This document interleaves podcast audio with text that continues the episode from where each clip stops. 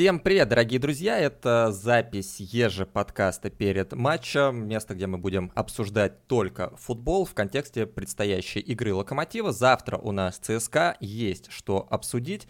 Если вы пропустили предыдущий наш подкаст, который был перед матчем с Тамбовом, советую вам его послушать, несмотря на то, что матч с Тамбовым уже прошел, мы достаточно много всяких интересных вещей обсудили, к которым сегодня уже, наверное, возвращаться не будем. Нас по-прежнему двое, это я и Александр Малых, который был моим гостем в прошлый подкаст и, соответственно, в этот и, скорее всего, во все последующие, если они, конечно, состоятся. Привет, Саш. Привет, Тим, привет всем, кто смотрит. Большое спасибо, наверное, сразу за хорошие отзывы. Было приятно почитать то, что многим, во всяком случае, если не врете, понравилось. И это приятно. Надеюсь, что впереди будет еще интереснее и веселее. Прежде чем мы будем говорить непосредственно о завтрашнем матче, я бы хотел спросить у тебя, что для тебя матчи с ЦСКА? Мне кажется, для моего поколения болельщиков матчи с ЦСКА — это самые главные. То есть были матчи со Спартаком, но это для болельщиков постарше, которые застали чемпионаты 90-х, где Локомотив со Спартаком очень активно боролся за первые места. И есть поколение болельщиков помоложе, которые, там в основном 2010-е застали, где ЦСКА доминировал, Локомотив пытался за ними угнаться, но это уже не было каким-то таким принципиальным противостоянием. Для меня же, болельщика, который основное начало своего боления прошло в середине нулевых, матчи с ЦСКА — это самое-самое главное. Для тебя как? Я, наверное, в каком-то плане соглашусь, потому что действительно матчи с ЦСКА, они как-то стояли особняком, потому что даже было московское дерби, это Спартак-ЦСКА, к которому приковано все внимание. Но лично в контексте Локомотива мне действительно больше всегда ждалось. И было волнительно именно перед матчами с ЦСКА, потому что ЦСКА период моего, того, как я начинал и продолжал интересоваться футболом, был все-таки одним из лидеров чемпионата, занимал первое место, играл в Лиге чемпионов. И поэтому действительно для меня ЦСКА, наверное, все-таки это самый принципиальный матч. Сейчас, конечно, еще появился «Зенит», потому что все-таки это такой, будем честно говорить, гегемон футбола последние несколько лет, с самыми громкими трансферами и самыми громкими претензиями на... Ну по сути, да, сегодняшний «Зенит» — это то, что для меня был ЦСКА в 2004-2005, да, команда, которая выигрывала Кубок УЕФА, команда, которая закупалась какими-то суперлегионерами, Оличи, Красичи, Вагнер и Лавы, и есть некий такой рабочий крестьянский Локомотив, который, несмотря ни на что, дает им бой. Сейчас по сути то же самое повторяет «Зенит». Я думаю, что для многих «Зенит», для тех, кто сейчас на волне чемпионства 2018 стал болеть за «Локомотив», для них принципиальный «Зенит». Но для меня все равно «Зенит» не получается меня считать его таким же крутым и главным соперником, как ЦСКА. Но это родом из детства. Даже в разрезе самого интересного для болельщиков, это трансферных новостей, всегда Локомотив именно сравнивали с ЦСКА, что как же это прекрасная селекция ЦСКА, люди привозят таких крутых бразильцев, а Локомотив почему-то подписывает не тех и не туда, всегда сравнивали с ЦСКА, забывая про их тоже большое количество неудач. Да и сейчас в разрезе Миранчука, что тоже как Гинер продал свою главную звезду за 100-500 миллионов евро в Монако, а Локомотив гораздо дешевле продает Алексея Миранчука. Да, пожалуй, если в середине 2000-х мы по менеджменту с ЦСКА могли соперничать, хотя, опять же, где-то с 2005-2006 пошло резкое расслоение. У ЦСКА оставался Гинер, который развивал планомерно и стратегически занимался планированием, а Локомотив просто по какому-то течению уплыл, кого-то назначал, какие-то трансферы проделывал, зачем, почему, мне кажется, никакой стратегии не было. И, собственно, наверное, сейчас плюс-минус то же самое, но трансферная история ЦСКА в этом году, она кардинально отличается от всего того, что было раньше.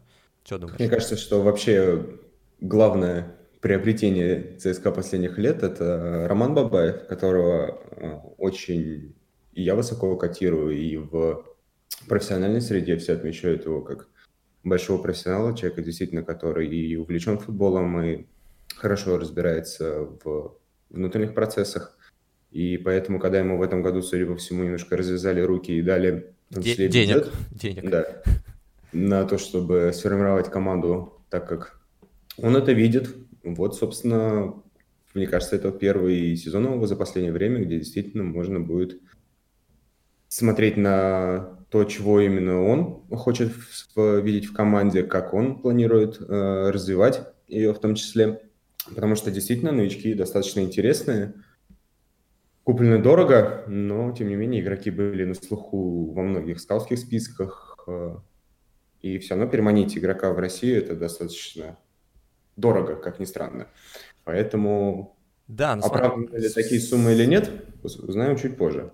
Ну вот смотри, ЦСКА как раз, начиная с 2005-го, когда там 2004-го, когда Гиннер плотно взялся за это дело, у них всегда абсолютно была одна и та же стратегия. Они берут достаточно молодых футболистов за достаточно небольшие деньги, развивают и продают. Последние 2 года, когда у ЦСКА появилось финансирование от различных госструктур, они стали идти по пути «Зенита», мне кажется. И, если честно, мне кажется, что это не совсем пойдет на пользу ЦСКА, потому что они отклоняются от своего пути. И смогут ли они прыгнуть на ступеньку топ-клуба, прыгнуть на ступеньку к «Зениту», я пока, честно говоря, не уверен. Трансферы ЦСКА, конечно, довольно звучны, но они не дотягивают до трансферов уровня «Зенита», когда берутся футболисты прям уже уровня национальной сборной, причем топ какой-нибудь сборной, да, там Бариуса, Малкома и прочих ребят, которых «Зенит», там Ловрена, который берет.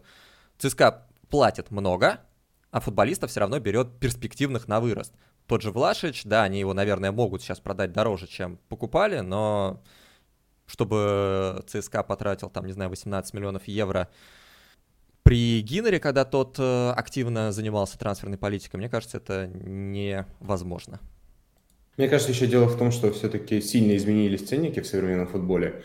Ты говоришь про дорогие покупки «Зенита» уровня сборных, но трансферная стоимость там, за того же Бариуса, за того же Малькома, это все равно гораздо выше, чем то, что может себе позволить ЦСКА.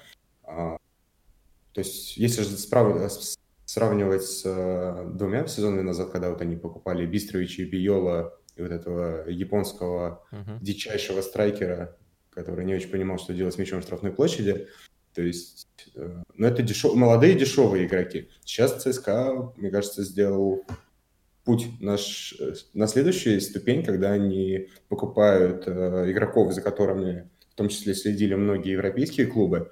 То есть они явно выше уровнем, чем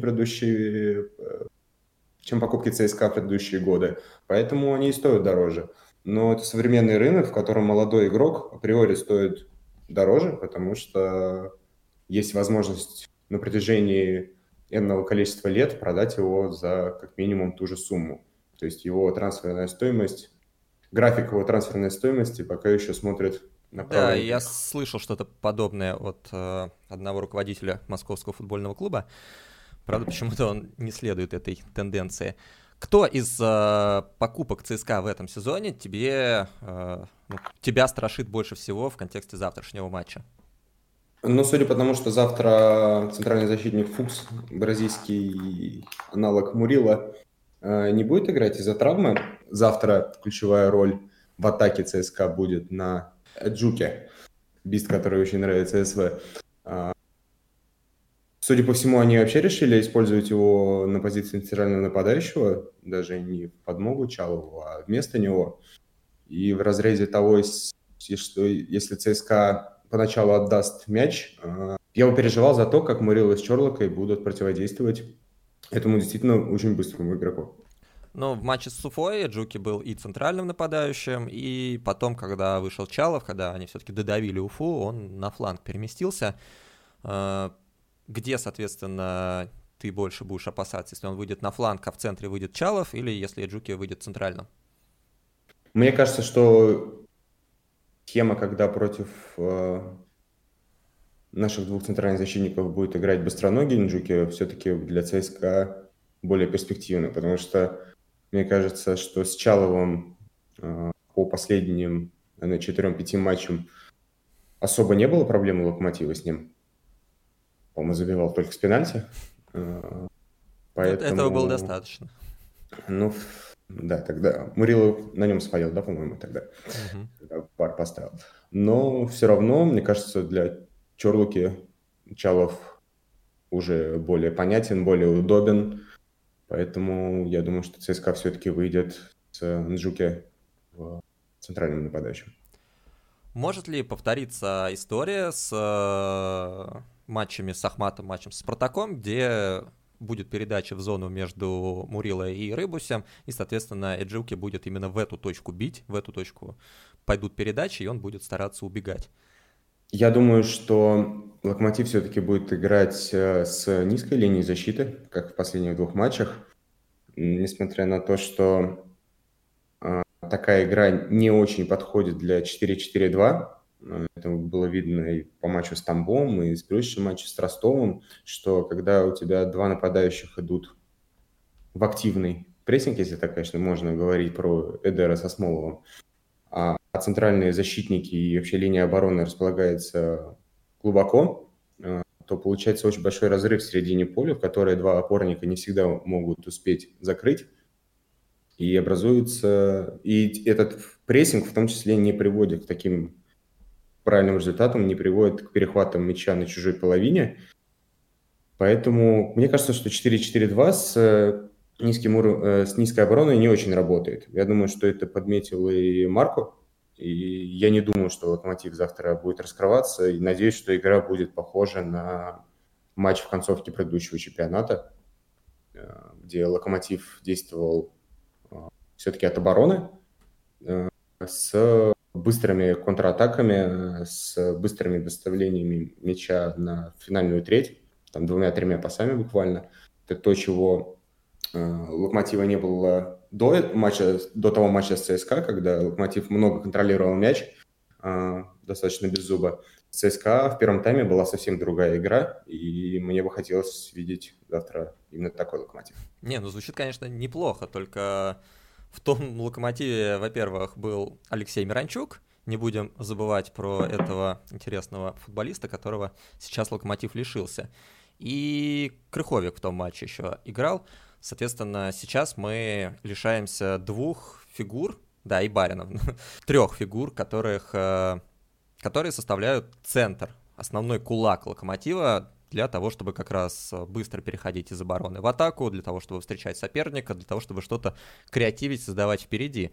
И как ни крути, те, кто заменяют Алексея Миранчука, Крыховика и Дмитрия Баринова, по крайней мере, на данный момент, не способны продемонстрировать такой же уровень игры.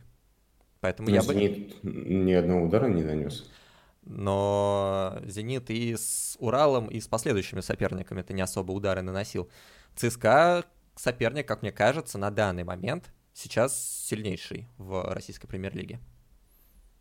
Ну, действительно, они здорово начали чемпионат.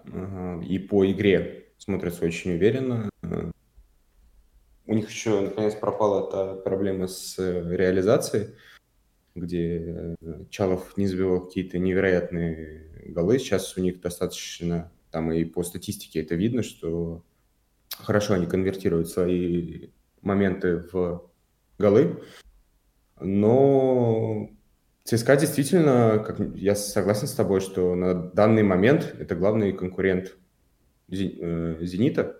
Пока что получается, что «Зенит» главный конкурент ЦСКА, вот по тем матчам, которых я смотрю, ну то есть реально по уровню игры и по результатам, да, пускай ЦСКА там на небольшой отрезок времени просел, но вот сейчас снова вернулся, показывает хорошие результаты, выгрызает победы на выезде у Уфы, побеждает в дерби, причем довольно уверенно. Ну, то есть, мне кажется, что ЦСКА после всех своих приобретений, после того, как они избавились от замечательной схемы с тремя центральными защитниками, два из которых регулярно привозили моменты в свои ворота и пенальти, в том числе благодаря этому мы заняли второе место в концовке прошлого сезона. Сейчас ЦСКА едва ли не главный претендент на то, чтобы, ну, хотя бы к концу года, но лидировать в чемпионате.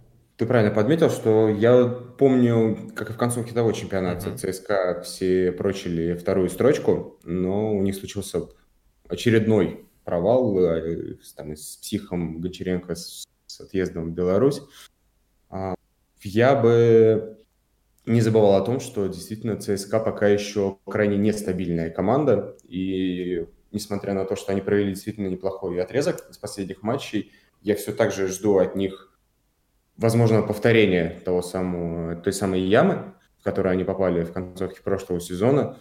Действительно, они усилились, у них наконец-то есть какая-никакая скамейка, вариативность как в атаке, так и в обороне.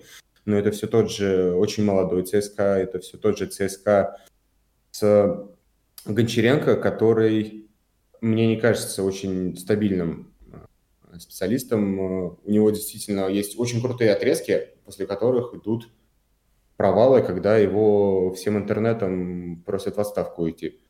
Можно ли ЦСКА назвать командой одного игрока? То есть вот как Локомотив был командой Алексея Миранчука, так и ЦСКА команда Николы Влашича.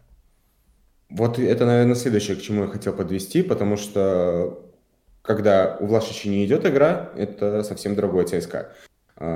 Влашич очень здорово сыграл и в дерби, и очень был хороший в матче с Уфой в предыдущем туре. И когда у Влашича идет игра, это очень раскрывает и их атакующий потенциал, и в том числе он здорово отрабатывает на своей половине поля, очень много выигрывает единоборств и совершает большое количество отборов на своей половине, после которых идет достаточно быстрая контратака. Если же Влашич не так хорош, то не все пока еще игроки, которые играют рядом с ним, тот же Мардишвили и Кучаев. Обликов какой-нибудь? Мне Обликов вообще не нравится, я не понимаю, почему человек является лидером там, и молодежной сборной, и лидером ЦСКА, за счет чего. Но, наверное, тем приятнее, что такие игроки для меня играют в основе ЦСКА. Да, в том числе все-таки в линии обороны у них пока еще толком ничего не изменилось. Все тот же Магнусон, все тот же Щенников, мой любимчик Карпов. Человек, который, по-моему, способен проиграть забег один в один даже мне, наверное. А Райковичу проиграл бы? Думаю, что да. Можно Райковичу выпускать смело центральным нападающим. Ну, потому что от человека уходят все как от стоячего. Он регулярно ошибается и в единоборствах, проигрывает позицию. Тут говорил про дерби с Спартаком. Я все еще не понимаю, почему на Айртоне это не пенальти. Эпизод с Ларсоном, там же был еще один замечательный эпизод. Первый. Да, там, то есть это Карпов проиграл, это, по мне, это тоже удаление Ларсона, потом удаление Карпова за фол на Ларсоне. Для меня пенальти момент с Айртоном, потому что весь европейский футбол играет по правилам, кто первый успел ткнуть мяч в штрафной, как бы тот и прав. И неважно, ушел мяч за боковую, ушел мяч за лицевую линию или вообще улетел на трибуну, если ты не первый на мяче, то ты фалишь. Как бы весь европейский футбол играет так. Но почему? Мы с этим регулярно сталкиваемся, когда наши команды играют затем в Европе, да. И у Ростова сфалил, и такой стоял, смотрел на судью. Почему? За что у меня красная карточка? Я же ничего не сделал. Потому что у нас в России бы за это потом экспертно-судейская комиссия вынесла бы решение, что касание было недостаточно для нарушения. А в Европе почему-то такие вещи караются штрафными, красными карточками и прочими вещами. Но судейство в России — это, наверное, отдельная тема, и касаться ее бы не хотелось, хотя в матче с ЦСКА судейство частенько выходит на первый план. Смотри, если говорить о том, как Локомотиву побеждать ЦСКА, есть две, как мне кажется, болевые точки ЦСКА. Одна — это Никола Влашич, которого если закрыть, то атакующая мощь армейской команды сразу умножается на ноль. Ну, или близко к тому, потому что без Влашича ЦСКА вообще не атакует. И вторая — это линия обороны ЦСКА, да, как раз то, что ты сказал. Они накупили кучу футболистов, Эджуке, Гаич, даже Фукс, но Фукс не играет. И в обороне остаются ровно все те же самые ребята, которые замечательно помогли нам занять второе место в концовке прошлого сезона. Ну, только вот Набабкин вылетел, к сожалению, я думаю, для всех нас, футболист замечательный. Здоровья, пожалуй. Да, здоровья и как можно большего количества матчей в составе ЦСКА всегда желаю Набабкину. Как как Локомотиву воспользоваться всеми, ну, вот этими двумя слабостями. Потому что Николу Влашича можно было бы закрыть, если бы у нас были Крыховик и Баринов. И они с этой задачей, ну, худо-бедно справлялись. У нас сейчас нету ни Крыховика, потому что он пропускает матч из-за дисквалификации. Абсолютно дурная желтая карточка, полученная в матче с Тамбовым. И нету Баринова, который играет в пинг-понг вместо того, чтобы играть в футбол из-за своей тяжелой травмы. Куликов и Макеев против Влашича. Мне кажется, это не совсем адекватно. На самом деле, если бы не дисквалификация Крыховика, мне кажется, что я бы угадал всех 11 игроков, которые будут в старте, потому что это, как мне кажется, было бы довольно очевидно. Но в связи с тем, что Крыховик получил ту самую четвертую желтую карточку, у меня очень много вариантов, и ни в одном из них я не уверен, что либо это будет хорошо, либо это то, на что будет ставить Марко Николич в завтрашнем дерби. Странно, подожди. Мне кажется, то, что чем меньше футболистов, тем проще угадать состав, тем проще, ну, просто из-за того, что меньше вариантов появляется. Кого ты видишь просто вместо центра Макеев-Куликов? Я не очень могу понять. Нет, ну, безусловно, если бы был Крых, то это был бы Макеев-Куликов, Крыховик. То есть трио центральных, да? То, чем Марко Николич так в итоге и не пользуется. Ну, почему он пользуется? Я не согласен с этим. И в концовках, и в... Ну, если только да. Все тот же матч ЦСКА. Играли, по-моему, именно так. А вот, учитывая, что у нас теперь всего две опции в центре поля, и никого третьим туда не получается придумать, скорее всего, это будет какой-то другой состав, отличный от того, что, мне кажется, и хотел бы видеть Марко завтра. Ну, я думаю, что Марко бы очень хотел видеть завтра состав с Крыховиком, Бариновым и Алексеем Миранчуком, но жизнь вносит свои коррективы, и, ну, вопрос все тот же. Центр поля против Николы Влашича. Как это построить и как защититься? То есть... Может быть, стоит, как все время мы просим, поставить вторым центральным, там, не знаю, Виталика Лысцова, а в опорку, ну или каким-то таким образом, а в опорку добавить еще одного человека. Но это не выглядит... Первое, что придумалось, что действительно пора бы уже, может быть, сейчас нужно переводить Мурило в опорную зону и играть с Лысцовым. Но я не верю, я ни секунды не верю в этот вариант. После интервью Мурило, судя по всему, это вообще не рассматривается, и Мурило теперь окончательно только центральный защитник.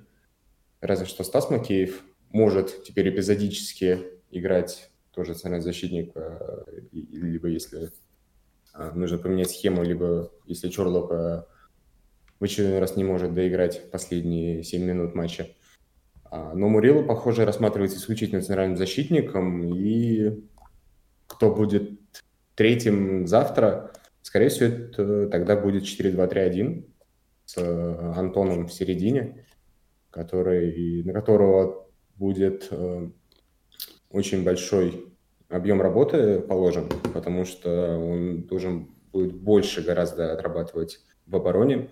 Либо же, конечно, возможно такое, что Локомотив будет играть очень глубоко на своей половине, и Макеев с Куликовым вообще не перейдут ни разу в центральную линию, будут исключительно ждать включения и атак ЦСКА, но тогда вариативность и количество игроков в атаке Локомотива будет оставлять желтую лучшего, конечно. Тогда второй момент – это линия обороны ЦСКА, которую нужно взламывать, которую можно взламывать, и именно так, наверное, есть хоть какая-то возможность побороть ЦСКА. Как Локомотиву воспользоваться слабостями линии обороны ЦСКА? Это, вот ты говоришь, 4-2-3-1, и так мы боролись с ними в концовке прошлого сезона. Замечательно, на мой взгляд, сыграл Эдер, пока не травмировался. И 4-4-2, который выпускает Николич, в том числе вот на Тамбов, на Спартак, и, судя по всему, ему нравится эта схема.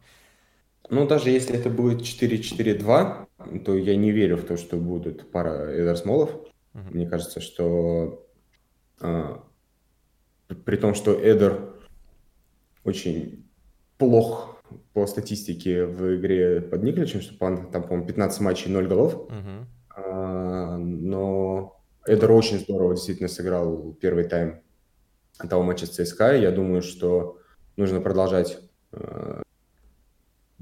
играть ту линию, давить тем же самым способом. То есть Эдер, который будет цепляться за мячи в противостоянии с, хотелось бы, чтобы Карповым, чтобы он убегал как можно дальше от Магнусона и не вступал вообще с ним в единоборство, а играл исключительно по Карпову, который скидывает мячи тому самому Антону Миранчуку, который здорово играет между линиями, который может врываться вот в эту зону между опорником и центральным защитником.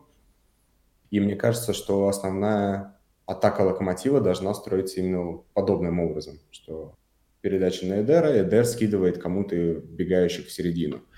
ЦСКА, понятно, что будут зоны, там, если они будут атаковать первым номером, что Марио Фернандес играет высоко, и вот зона между правым защитником и правым центральным, она заполняется либо опорником, либо вообще остается достаточно лакомым для нападающих. Еще я бы отметил то, что завтра не будет играть Мардишвили. Мне он очень понравился. Я считаю, что очень классного центрального полузащитника ЦСКА для себя нашел. Откопал их в собственной академии. Я думаю, что он как раз очень здорово заполнял вот ту зону правого инсайда, когда Фернандес смещался выше. Он действительно здорово протаскивал мяч из линии обороны в атаку. И для ЦСКА это тоже большая потеря в центральной зоне. Когда я говорю про 4-4-2, я все-таки, понятно, что можно выпускать вторым нападающим Антона Миранчука, но тогда это не сильно будет отличаться от 4-2-3-1. Я говорю именно про двух центральных нападающих, Смолов и Эдер. Это у нас такая замечательная связка нападающих, которых Николич выпускает периодически. Не будет ли лучше против Карпова, человека очень медленного и очень косячного, выпустить Федора Смолова, который, как ни крути, все-таки может убежать, который может запутать, и Эдер — это все-таки про побороться, пободаться, и в этом плане, пускай бодается с Магнусоном, и я думаю, что Эдер там выиграет несколько единоборств, а Федор Смолов в этот момент может замучить Вадима Карпова.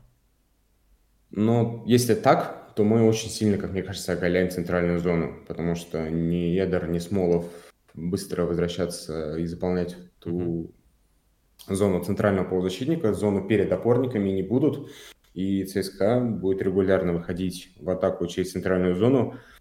Самое страшное, как по мне, для Локомотива, это если Мага или Даня получат желтую карточку в первые 15 минут, что они очень любят. Я много писал в чатике, я вообще говорил, что для Куликова это прям вообще самая большая проблема, если он получает быструю желтую карточку. Он после этого становится абсолютно другим игроком, он не может играть в привычной ему манере, он начинает избегать абсолютно всех единоборств, он не идет в перехваты, не идет в стыки, и вообще результативность Куликова как опорника также умножается на ноль. Поэтому оставлять просто голый центр только с Куликовым и Макеевым, по мне, слишком рискованно против ЦСКА. Ну вот мне тоже видится, наверное, главная проблема в этих 4-4-2 с Куликовым и Макеевым — это в отсутствии возможности доставки мяча для вот этих самых двух нападающих. Как ни крути, все-таки при всей моей любви к молодым ребятам ни Куликов, ни Макеев против ЦСКА я не вижу, как они будут вести игру. Потому что против того же Тамбова я бы сказал, что это было скорее 4-1-3-2, потому что Крых был существенно выше, чем Макеев. И, по сути, это была все та же тройка центральных, тройка полузащитников, инсайдов, которая, как и в 4-2-3-1, работает. Просто мы разменяли опорника на еще одного нападающего, Эдера либо Смолова. Завтра Крыховика не будет, и действительно вот эта центральная зона, если ее не заполнить Антоном, становится абсолютно проходимой как и для ЦСКА, так и непроходимой для Локомотива, чтобы доставить мяч нападающим. в матче с Тамбовым хочется отметить, что мы не так много предугадали, что состоится, но Николич все-таки двинул Макеева в зону между двумя центральными защитниками, он регулярно туда опускался. Понравилось тебе это? Это как-то стало лучше от этого Локомотива? Ну, Локомотив с каким счетом матч закончил? 1-0. Забили больше, выиграли крупно, хотя бы 1-0, как мы и говорили. Поэтому крупная победа, но была более важна даже психологически, я думаю, что... понятно, психологически, понятно, победа, понятно все. Ты хотел, чтобы Макеева двинули в центр для того, чтобы фланги уходили вперед, активно работали, активно подключались, активно навешивали. Много ты этого увидел в матче с Тамбовом? Я для себя даже небольшие заметочки делал и после матча, и когда к сегодняшнему подкасту готовился, что у меня прям крупным стоит фланги очень плохо. Мага садился вниз, но без толку для Живоглядова и Рыбуса. Все то же самое, что мы все ждем, что когда наши крайние защитники начнут играть остро, начнут регулярно прессинговать и делать разницу на чужой половине поля, но этого не происходит. Рыбус, по-моему, вообще ничем опасным не отметился. Живоглядов вообще, по-моему, не участвовал в атаке, несмотря на то, что Мага садился вниз. Но это именно проблема исполнителей. К сожалению, крайние защитники Локомотива это... И это с Тамбовым. Матч с ЦСКА, фланги ЦСКА, это Марио Фернандес в первую очередь. Это, наверное, то, чего вообще нужно опасаться больше всего, и я думаю, что Рыбус, в принципе, на чужую половину поля, скорее всего, уходить не будет. Я думаю, что на флангах будет большое преимущество именно у ЦСКА, за счет того, что они все равно еще играют по своей старой излюбленной тактике с забросом на правый фланг Фернандеса. Ну да, Магнусон получает мяч и дает длинную на Марио Фернандеса. Они да, для этого Магнусона покупали, для того, чтобы он давал длинные на Фернандеса. Это... В то же время Щенников замыкает дальнюю штангу. Он в том числе в предыдущем матче с ЦСКА, по-моему, 2 раза оставался один на дальней штанге. И 1 раз, по-моему, по мячу не попал, 2-й раз мяч немножко не туда прилетел. Но ЦСКА... Бывает такое, что атаку создают оба крайних защитника. И, по-моему, тот гол Уфе первый как раз там создал Щенников. Да. Поэтому ЦСКА будет высоко играть защитниками впереди. Скорее всего, я подразумеваю, что для крайков Локомотива будет остановка именно играть с ними. Больше, во всяком случае, по первым минутам смотреть в сторону обороны. Для... Камано, и это будет, наверное, непривычно, но я бы был достаточно спокоен за это. Но если его физическая форма все еще не позволяет ему убирать мяч на своей половине и дотаскивать его в финальную треть чужой, то Локомотив в атаке все еще также будет выглядеть без зуба. Если бы мы были командой уровня Баварии, то, наверное, когда ты смотришь на... соперника, у которого одна из главных таких вот идей в атаке — это подключение крайних защитников вплоть до чужой штрафной, это вбегать в зоны крайних защитников быстрыми футболистами. Есть ощущение, что для Локомотива эта опция абсолютно недоступна. Безусловно, будет зависеть и от того, все-таки будет ли Локомотив играть завтра в атакующий футбол, либо попробует отдать мяч ЦСКА и как раз... сыграть на тех самых быстрых контратаках с Камано, Антоном и, возможно, Рифатом, либо Димой Рыбчинским. Мне не кажется, что завтра у Локомотива будет атакующий футбол. Мне кажется, атакующий футбол для Локомотива — это смерти подобно, потому что ты будешь владеть мячом на чужой половине поля, потом мяч попадает к, не знаю, Облякову, к Магнусону, к кому угодно, идет дальняя, Эджуке убегает от... Чурлуки и Мурило и спокойно забивает. Ну, то есть владеть мячом на чужой половине поля для Локомотива прям вообще не нужно. То есть ты должен свои атаки проводить там в течение 10-12 секунд. Не получилось, отдал мяч, вернулся. Ну, да.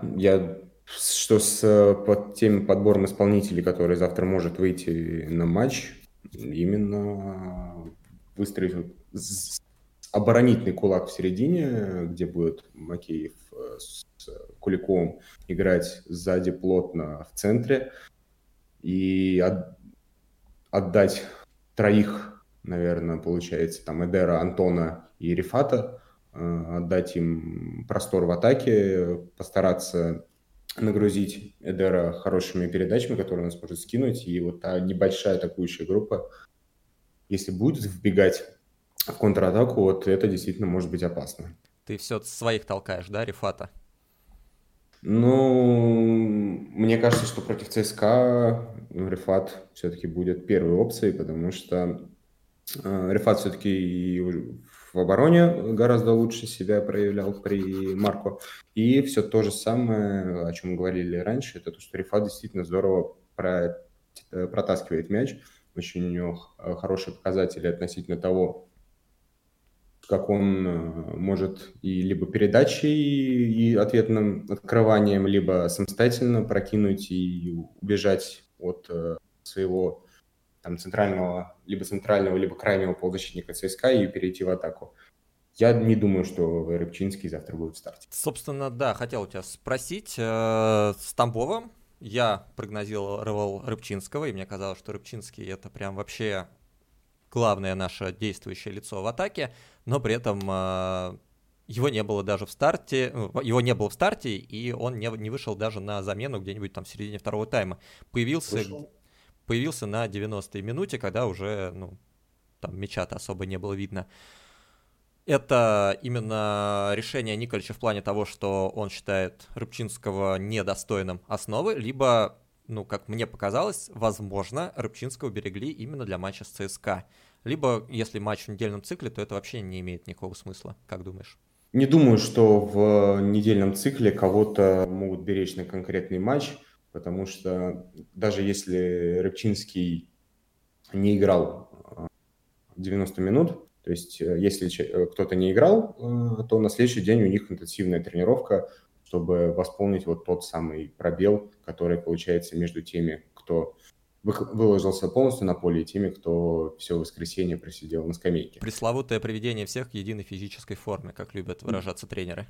Да, и там современные средства вроде того же этого катапульта и плеер, это вот те самые... Жилетки, да, про которые всегда почему-то все спрашивают.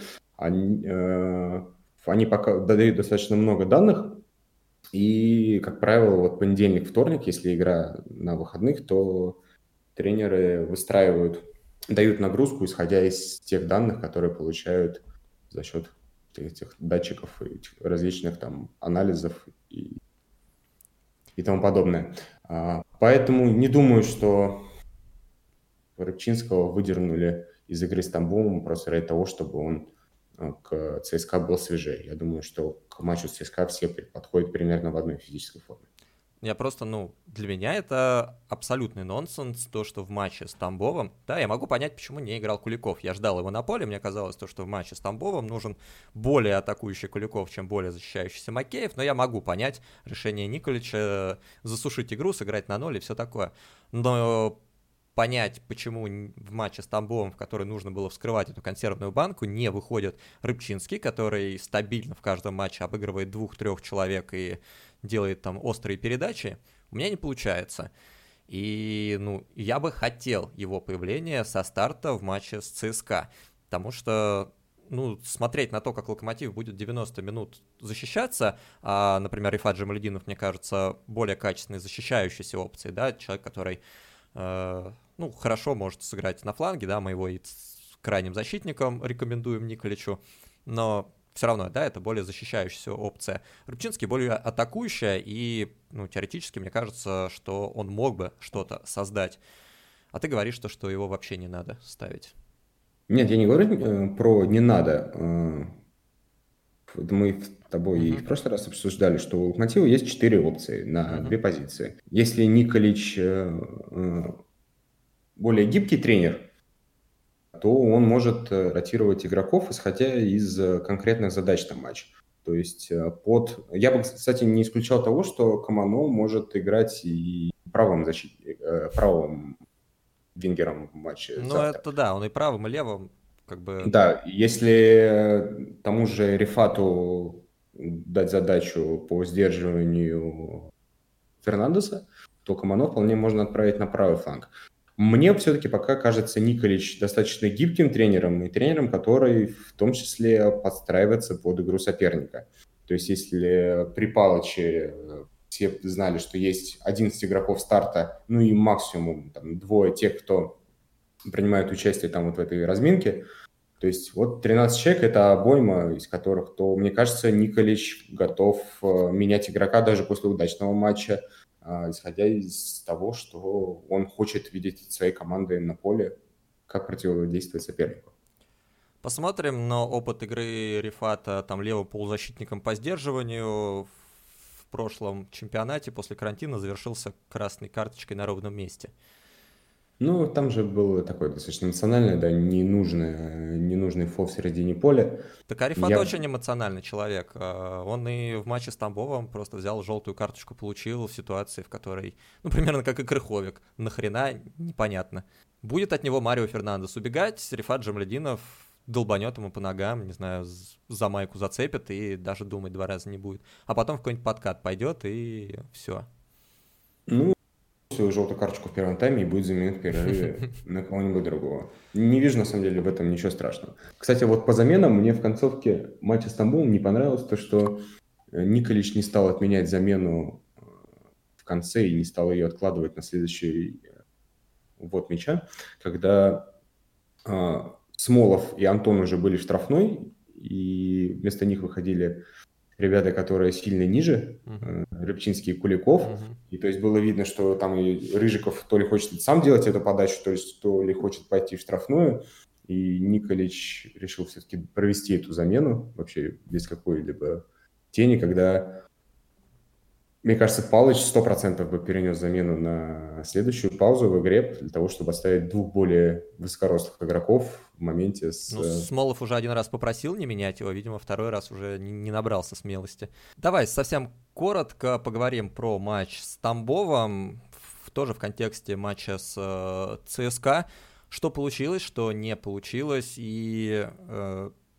глядя на такой матч против Тамбова, что мы можем вынести против... ну, думая об игре с ЦСКА. Мы снова не пропустили. Можно ли быть уверенным в нашей обороне, в том, что ЦСКА много не создаст, или Тамбов это вообще не показатель? Я бы хотел, чтобы и команды, и тренерские штабы, и болельщики матч с Тамбовым рассматривался как-то абстрагированно и отдельно. Я бы не брал из него практически ничего, за исключением того, подтверждения того, что Антон все еще может создать момент на ровном месте, все еще это игрок, который способен взорваться и там одним-двумя удачными действиями изменить ход игры. Это мне очень понравилось. Матч показал, что Федор Смолов все еще может попадать с линии вратарской в сетку.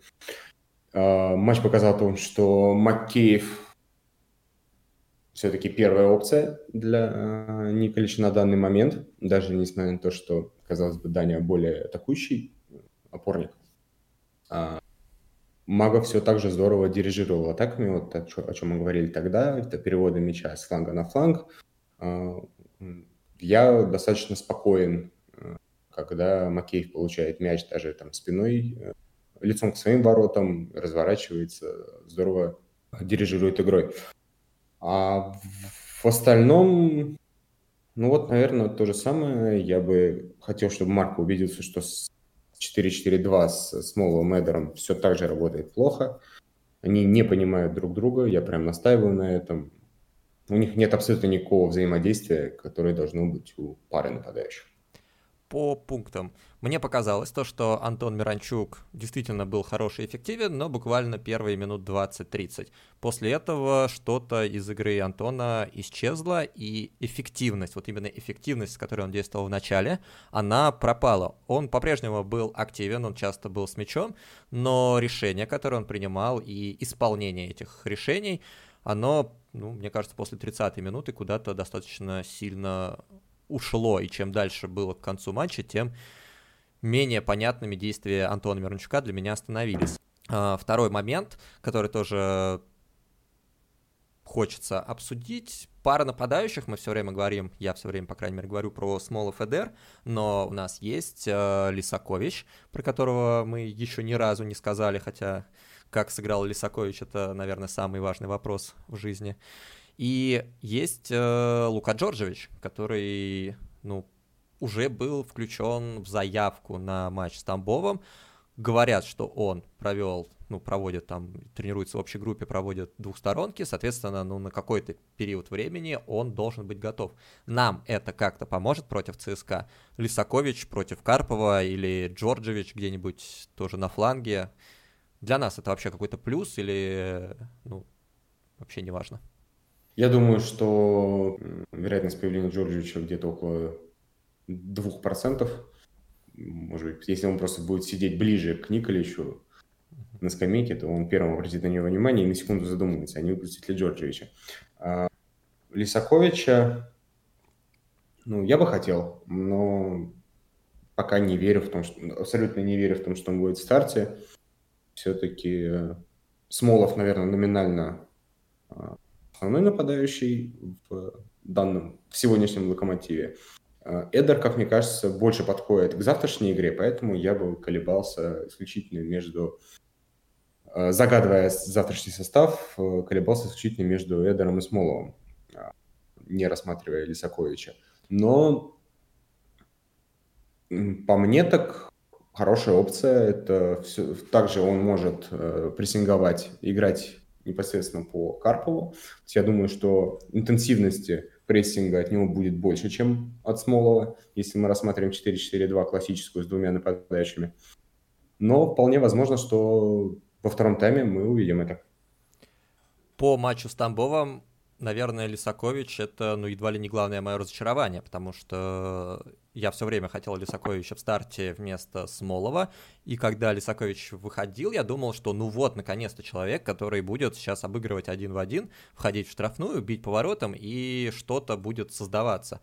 Лисакович вышел, он вообще растворился на поле. Я не вспомню ни одного момента с его участия. По-моему, мяч-то принял, наверное, раз или два, коснулся. Да и тот же Камано был не очень активен против Тамбова. Не очень у него получилась игра, объективно говоря. 20 минут было у Лисаковича, и за 20 минут я не вспомню ничего.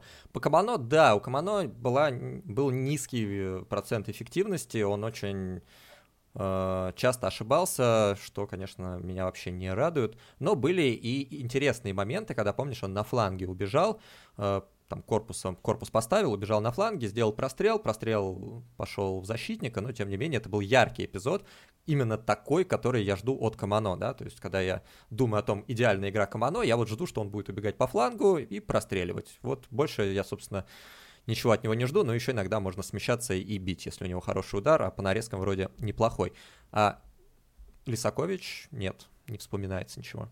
Камано действительно-то здорово, он же и сам отнял мяч у защитника Тамбова, но прострел был плох, но еще хуже в том моменте открылся Смолов. Смолов просто за защитника и за вратаря. Да, то есть он открылся в зону ровно на одной линии за защитником и вратарем, то есть как к нему мог прилететь мяч, я вообще не понимаю. То есть С Байером, по-моему, он примерно то же самое в свое время делал, когда тоже был прострел, и он тоже куда-то пробежал точку, в которой мяч никак не мог оказаться, хотя передача шла отличная на пустые ворота. Да, для меня позиция Федора Смолова, когда он чуть на согнутых коленях с двумя руками вперед в штрафной просит мяч, когда это уже не то, где он должен быть, это прям плохо. То есть Федор, если куда-то пошел открываться, а мяч туда не прилетел, не меняет свою траекторию движения и все так же просит мяч в ту зону, которая уже перекрыта. Это, конечно, тоже настораживает нападающего, которого мы видели финишером и завершителем атак непосредственно в штрафной. Был бы Манджукич. Завтра, наверное, рановато еще. Окей. Курс евро не смотрел сегодня? Там все очень грустно. К счастью, по выходным курс не сильно меняется, но чем дальше, тем страшнее туда заглядывать. И я думаю, что затянув сделку до нынешних времен, Кикнадзе, она обойдется все дороже и дороже с каждым днем. Кстати, давай тогда буквально тоже три слова про Кузяева, который на этой неделе был главным ньюсмейкером в контексте «Локомотива». Кузяев для «Локомотива»-то хороший помощник? Мне нравится очень Кузяев. Я считаю его очень большим и универсалом, и человеком, который может не только играть на разных позициях, но и играть и с разным функционалом на этих позициях. Я уверен, что «Локомотиву» Кузяев очень помог и в разрезе Лиги Чемпионов, и в связи с тем, что у нас вылетел Баринов надолго. То есть с перезавтрашним матчем «Локомотив» потерял Крыховик из дисквалификации. Просто если это будет желтая карточка для Макеева или Куликова, будет ровно такая же ситуация. Кроме двух игроков нет вообще ни одного варианта. Поэтому я Кузяева бы очень хотел, но я все еще не понимаю, почему Кузяев может перейти в «Локомотив». Ну, судя по всему, деньги и курс евро помогут человеку определиться с своим решением. Я думал о Кузяеве в контексте того, что я бы очень хотел, чтобы Кузяева подписали в пятницу, чтобы в воскресенье он уже мог играть против ЦСКА. Я очень боюсь за наш центр поля. С «Зенитом» я боялся за наш центр поля, и они справились, но ЦСКА, на мой взгляд, это еще более сильно. Потому что «Зенит» все-таки в основном это игра фланги, Дуглас Сантос, Караваев, навесить на Дзюбу, Дзюбу скинет на Азмуна. И там, все-таки наши центральные защитники в такой игре, когда на тебя навешивают, а тебе нужно просто пободаться с Дзюбой, они справляются, они квалифицированные, они качественные. Но вот в игре, в которой будет Влашич носиться по центру, я реально боюсь за Куликова-Макеева. В этом плане Кузяев добавил бы, по крайней мере, опыта и того, что хладнокровие в голове и в действиях. Нет, если бы и Кузяев, и Манджукич завтра были бы в старте, то мы бы совсем по-другому проводили сегодняшний подкаст. Окей, дай бог, да, что наши ребята справятся. Давай тогда коротко, быстренько с составом «Локомотива» определимся в прошлом формате. Естественно, не так уже полно, как мы описывали это перед матчем с Тамбовом.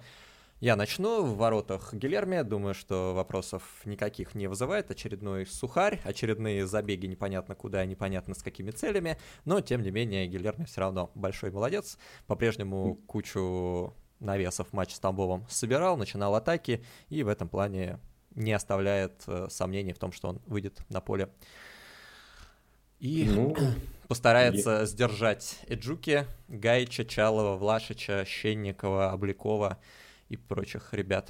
По Гильерме даже спорить не буду, поэтому быстро скажу про Мурило. Абсолютно точно будет завтра в старте. Судя по всему, конечно, в роли центрального защитника. Но никаких вопросов тоже по этой позиции у меня нет.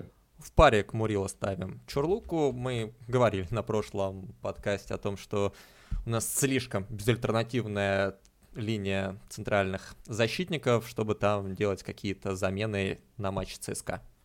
Слева скажу Рыбус. Тоже без каких-либо вариантов.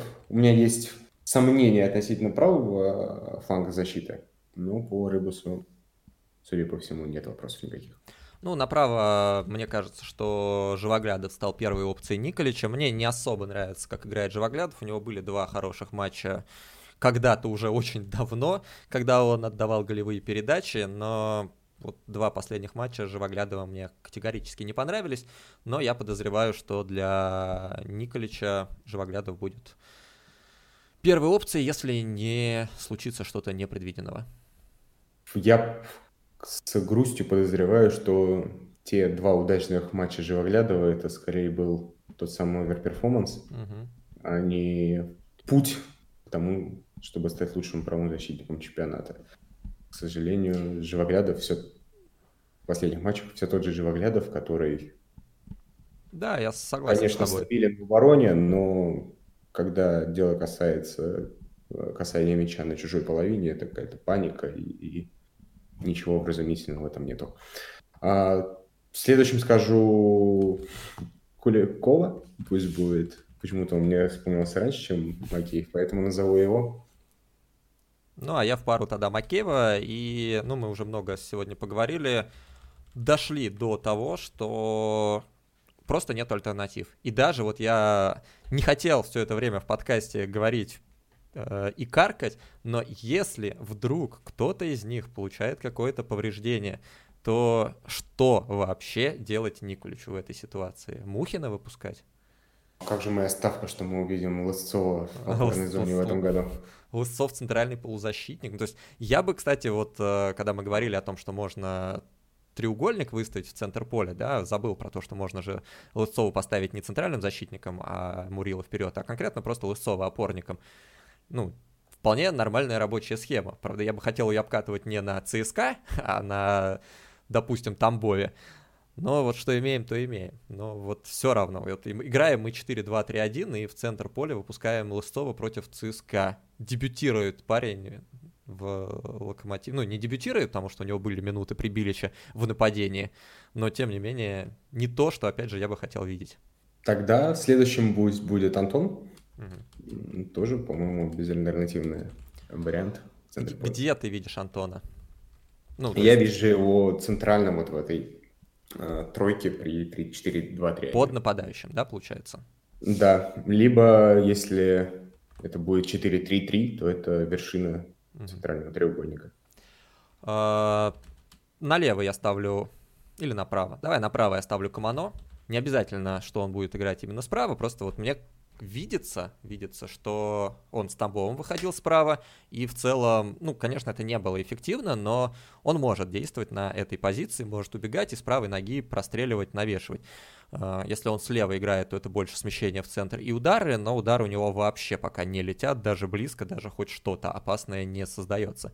То мне кажется, что Камано выйдет и вполне вероятно будет играть именно справа. Опять же, в том плане, что в защитных действиях Камано я пока не слишком уверен, и в физике Камано я не слишком уверен, а левый фланг нашей обороны — это будет, наверное, ключевая вообще вещь, с которой нужно будет справиться. Получается, что у нас осталась позиция левого инсайда и нападающего, либо двух нападающих, в зависимости от того, по какой схеме Локомотив соберется играть завтра. Тогда я скажу про Эдера. Меня самое сложное оставил. Ты разбирайся, у тебя еще будет опция выпустить Лысцова, центральный защитник, Мурило в центр. Поэтому ты там уже разбираться будешь дальше. Я назову Эдера, несмотря на то, что я знаю, что Николич им не особо доволен, что он не забивал пока еще примарку. Я думаю, что тот близкий к идеальному матч с ЦСКА в концовке прошлого чемпионата напомнит о себе, и Эдер будет тем человеком, который будет получать мячи в середине нашей атаки. Либо не получать мячи, если игра будет складываться по обычному для Локомотива сценарию. Но я думаю, что Эдер будет опасным. Как думаешь, у Эдера есть фишка игры против сильных соперников? То есть вот реально вспоминая серьезные, важные матчи, получается то, что Эдер-то в них действует очень хорошо. Мы помним, как Эдер играл с Ювентусом, мы помним, как Эдер сыграл с ЦСКА в концовке, помним, естественно, золотой матч Эдера. То есть получается, что, ну, когда он выходит на всякие Тамбовы, он может страдать фигней, а с сильными соперниками он собирается и что-то действительно интересное показывает. Меня сейчас покоробило от тебя выражение «страдает фигней». Вот по мне так Эдер — это тот человек, которому я вообще ни за один матч не могу предъявить в отсутствии какого-то желания, в отсутствии мотивации выиграть свой эпизод, добежать. По мотивации у меня к Эдеру никогда не было никаких вопросов. По тому, что он делает на поле, вопросы были, в том числе, когда он получает мяч внутри штрафной площади, и вместо того, чтобы сделать одно касание, начинает делать 3-4 касания и придумывать какой-то гениальный ход, чтобы поразить чужие ворота. Хотя он вообще не про это. Вот я бы уже говорил много раз, что я бы Эдеру запретил играть больше, чем в одно касание. Когда он играет в одно касание, да, там принять и тут же, ну, два получается, да, касания, принять тут же отдать, принять тут же пробить или просто одним касанием пробить, это отличнейший футболист. Когда он начинает что-то придумывать, когда он начинает бежать с мячом и после этого что-то придумывать, это прокидывать его в фланг. Просто, да, когда вот у него есть несколько касаний, у него включается мыслительный процесс, что ему делать дальше, это сразу где-то половина футболиста. Я думаю, что Эдер хорош в сильных матчах еще и по той причине, что Локомотив лучше играет. Вся остальная команда играет лучше в матчах против сильных соперников. Либо потому, что просто чуть больше дают пространства в атаке. Ну ладно, чуть больше пространства, но он в матче с Ювентусом переигрывает Бануччи в силовой борьбе.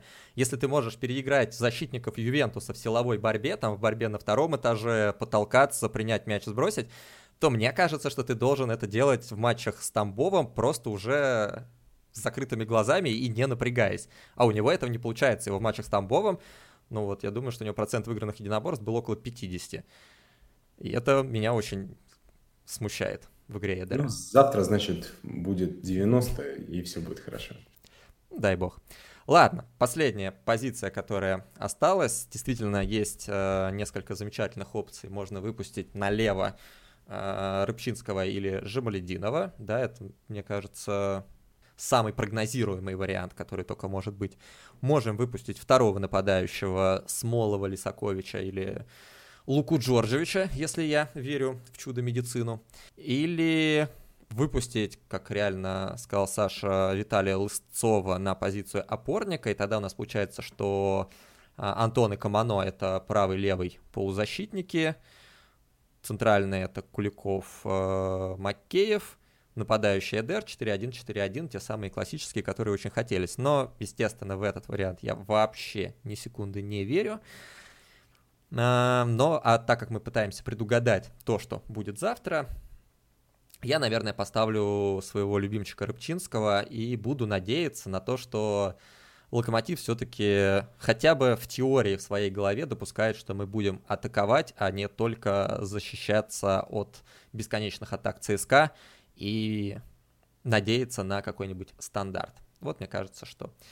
Да, это довольно оптимистично, это довольно авантюрно, да, все равно, наверное, тот же Жемалединов — это более надежный вариант, в том числе в плане обороны от Марио Фернандеса, но мне вот хочется, чтобы Николич был романтиком футбольным и выпустил такой авантюрный состав целыми, сколько получается, 4 атакующих футболиста.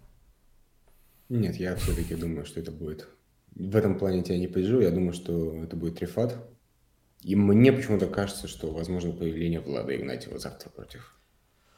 Да, есть сомнения определенные по составу, но я думаю, что даже тот состав, который вот мы с тобой сейчас выбрали, ну, он не выглядит откровенно слабым и откровенно на то, чтобы играть вторым номером против ЦСКА и надеяться только на какое-то чудо.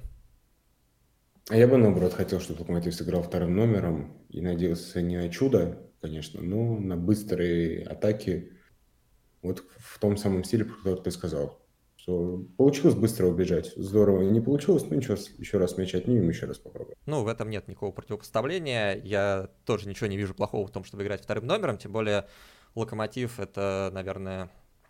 команда, которая исторически любит играть вторым номером, у нее это получается. Правда, с контратаками у нас невероятная беда, и надеяться на контратаки Локомотива я уже перестал. Быстрые атаки еще более-менее получаются, как вот в матче с Тамбовым, когда там бросили аут, Крыховик что-то сделал, Миранчук куда-то прошел, сделал передачу. Быстрые атаки, те самые 10-12 секунд, с этим проблем нету. Но вот выбежать из обороны, когда Гильерме отдает передачу, и ты бежишь вперед, и 4 в 3 реализовываешь численное преимущество, с этим у Локомотива большие проблемы.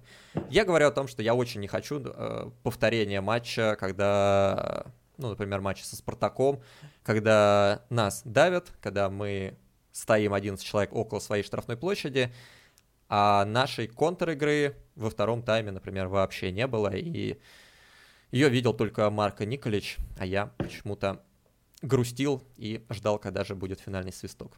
Я думаю, что Локомотив в таком составе вполне способен играть с ЦСКА с равным количеством опасных моментов, как, собственно, это и было в матче конца прошлого сезона, когда Локомотив тоже в основном, особенно после того, как забил первым, защищался, но при этом после того, как вышел...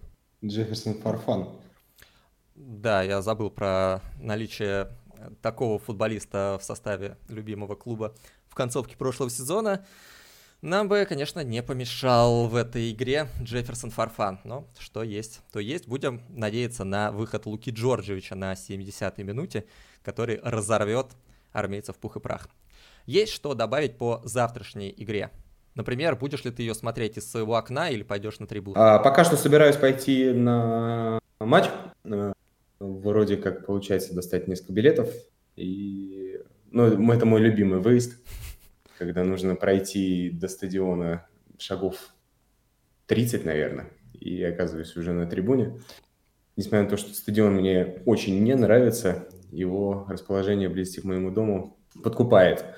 В том числе завтра, судя по всему, у нас последний теплый тур в Москве. И тем самым проводить наше насыщенное футбольное лето, надеюсь, получится победой. Да, надеюсь я на положительный исход. Все равно считаю, что наиболее вероятный итог встречи — это ничья. Скорее всего, результативная. 1-1, может быть, даже 2-2. Ну, почему нет? Но... игра будет на 3 результата, вполне можем и забить, засушить и не дать ничего сделать Влашичу. Есть ли у тебя какие-то мысли, прогнозы, видение того, как будет складываться встреча? Я думаю, что будет от 2 голов завтра, действительно. Надеюсь на то, что Локомотиву удастся забить в первом тайме. Возможно, это будет со стандарта. Потому что мне, наверное, даже больше хотелось бы, чтобы Локомотив начал более прагматично. Но... А вот смотри, когда ты говоришь, что Локомотив может забить со стандарта, кто у тебя в голове возникает как потенциальный автор гола? Мурило, разумеется. Тоже вот первая мысль о том, что если забил со стандарта, то Мурило. То довольно интересные метаморфозы с игроком от человека, который регулярно ошибается, до человека, который, ну вот... довольно надежен в обороне и при этом еще и со стандартов забивает, хотя не так часто он это делает. Я помню, что в одном из чатиков видел перед матчем с Спартаком, что человек 3 дня всем писал, что Мурило забьет, и сделал ставку, кинул скрин, и был очень радостен после какой-то 15-й минуты, когда Мурило наконец-то поразил ворота. Мурило действительно очень здорово выпрыгивает, регулярно бьет. Вот попадать бы только, да. Да, в 3-4 последних матчах я прям помню эпизоды, как он бил и с угловых, и с фланговых подач. Была еще замечательная скидка на Федора Смолова, который не попал в ворота. Да, точнее, прочему, не попал. Я помню еще, по-моему, с Ахматом Мурило в концовке тоже нашел мяч штрафной, бил с левой ноги в дальний угол. Да, было такое. Не попал. То есть он не только головой здорово действует на стандартах, но и готов к каким-то отскокам, сориентируется в ситуации. Это... Отклеивается от защитников здорово, даже внутри штрафной находит себе пространство. Иногда только жаль, что Мурило отклеивается и от нападающих в своей штрафной. Ну, талант он в любой штрафной талант. Прогноз итоговый на матч? 4-1. Побеждает Локомотив. Ничего себе. Вот это да. Предыдущую уверенную победу Локомотива над ЦСКА вспомнишь? Нет, не вспомню, наверное. Но это, наверное, чемпионский сезон, когда еще Ари играл, когда Ари подкараулил ошибку Васина, потом травмировался. 3-1 же. Ну, это была уверенная. Да, не разгромная, но это была очень уверенная победа Локомотива. С голом Тарасова. С голом Тарасова. А сколько вообще игроков из того матча завтра смогут сыграть за Локомотив? Миша Лысцов. Тогда еще Фарфан, кстати, латералем был. Да, Фарфан еще не был тем Фарфаном, которого мы знаем, но при этом он забил гол после углового, неожиданно отклеился. И я тогда еще удивлялся, что ничего себе такой невысокий игрок может переиграть всю высокорослую оборону ЦСКА и забить гол. Потом это оказалось, что это тенденция. Ты все время сводишь все к Фарфану, и у меня слезы наворачиваются. Прекрати. Ну, возможно, скоро в этом городе появится новый герой. Ой, скорее бы уже, на самом деле, сил нет ждать нормального, хорошего, качественного нападающего, который бы разбавил наши неоптимистичные мысли по поводу того, как вскрывать оборону Карпов-Магнусон. Давай последнее, что скажу, что из основы на тот матч 3-1 выигранный Локомотивом завтра сможет сыграть только Гильерме и Лысцов. Нас сыграет, скорее всего, только Гиля. Печинович, Киркелия, Фернандеш, Фарфан, Тарасов, Игорь Денисов, Баринов, Алексей Миранчук, Ари. Завтра они помощники. Дата матча? 21 июля 2017 года. 3 года. 3 года и 2 месяца прошло. Один только Гильерме сможет сыграть в этом матче. А у ЦСКА? Акинфей, Фернандес плюс, Щенников плюс. Да тоже все, получается, там... Ну, Васин в теории. Как скоротечен футбол в России. Дзагоев. Я, кстати, хотел бы, наверное, чтобы Дзагоев против нас играл. Почему-то Гончаренко его выпускает, он через 30 минут ломается, и за эти 30 минут особо ничего не успевает сделать. Да, Дзагоев, насколько я помню, против Локомотива никогда особо не выдавал хорошие матчи. Это не... Жано Ананидзе. Да, это не Жано Ананидзе, который регулярно... Если бы он играл только против Локомотива, то, мне кажется, он золотые мячи бы собирал. Вот, я понял, как мы подведем черту, как мы обыгрываем ЦСКА. Первое важное — закрыть Влашича. Влашич сейчас больше, чем полкоманды ЦСКА, поэтому нужно, чтобы Стас Макеев привязался к Николе Влашичу, и чуть тот получает мяч, тут же накидывался на него как, не знаю, как лев.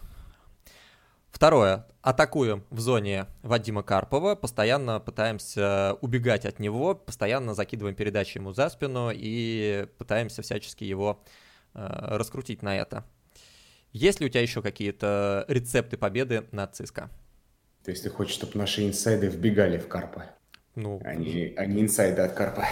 Вот это каламбур. Что еще? Главное... не получить желтой карточки нашим опорникам в первом тайме. Как специалист по вратарям, что нужно, чтобы забить Игорю Акинфееву? Он же низкорослый вратарь, да, считается? С выходами уже у него, по идее, не очень все хорошо. Так он, по-моему, последние 3-4 года вообще не играет. Вообще не выходит. Просто перестал это делать, и как бы, чтобы и не ошибаться лишний раз, и как бы и защита уже к этому приспособлена, знает, что они на это и не рассчитывают. То есть у Локомотива обратная проблема, когда не играет Гильерме, защитники думают, что Коченков будет также забирать все верховые мячи, он не выходит. Тут защитники ЦСКА уже привыкли, что Игорь не играет на выходе в 90% случаев, и поэтому играют от этого.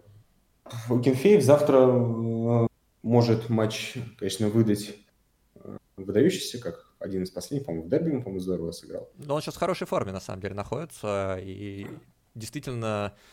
очень сильно помогает вот этой странной обороне пропускать гораздо меньше, чем они должны были бы. Ну вот если он... Надеюсь, что он первые 15 минут сгорит пару раз от косяков Карпова и уже не сможет своей соприсущей себе эмоциональной спокойностью отбивать удары Эдера, Камано, Антона Миранчука либо Виталика Лысцова. Ты прогнозировал 4-1, и сейчас 4 авторов голов, да, сейчас перечислил? Ну, отвечал Лысцов в концовочке головой. Отлично. Все, думаю, что это как раз та самая позитивная нота, которую я и хотел. 4-1 с голами Лысцова, Камано, Эдера и Антона Миранчука. Я думаю, что если такое завтра будет, я буду очень доволен. Но как будет, посмотрим уже непосредственно завтра. Встретимся на стриме после игры. Всем спасибо за внимание. Всем пока.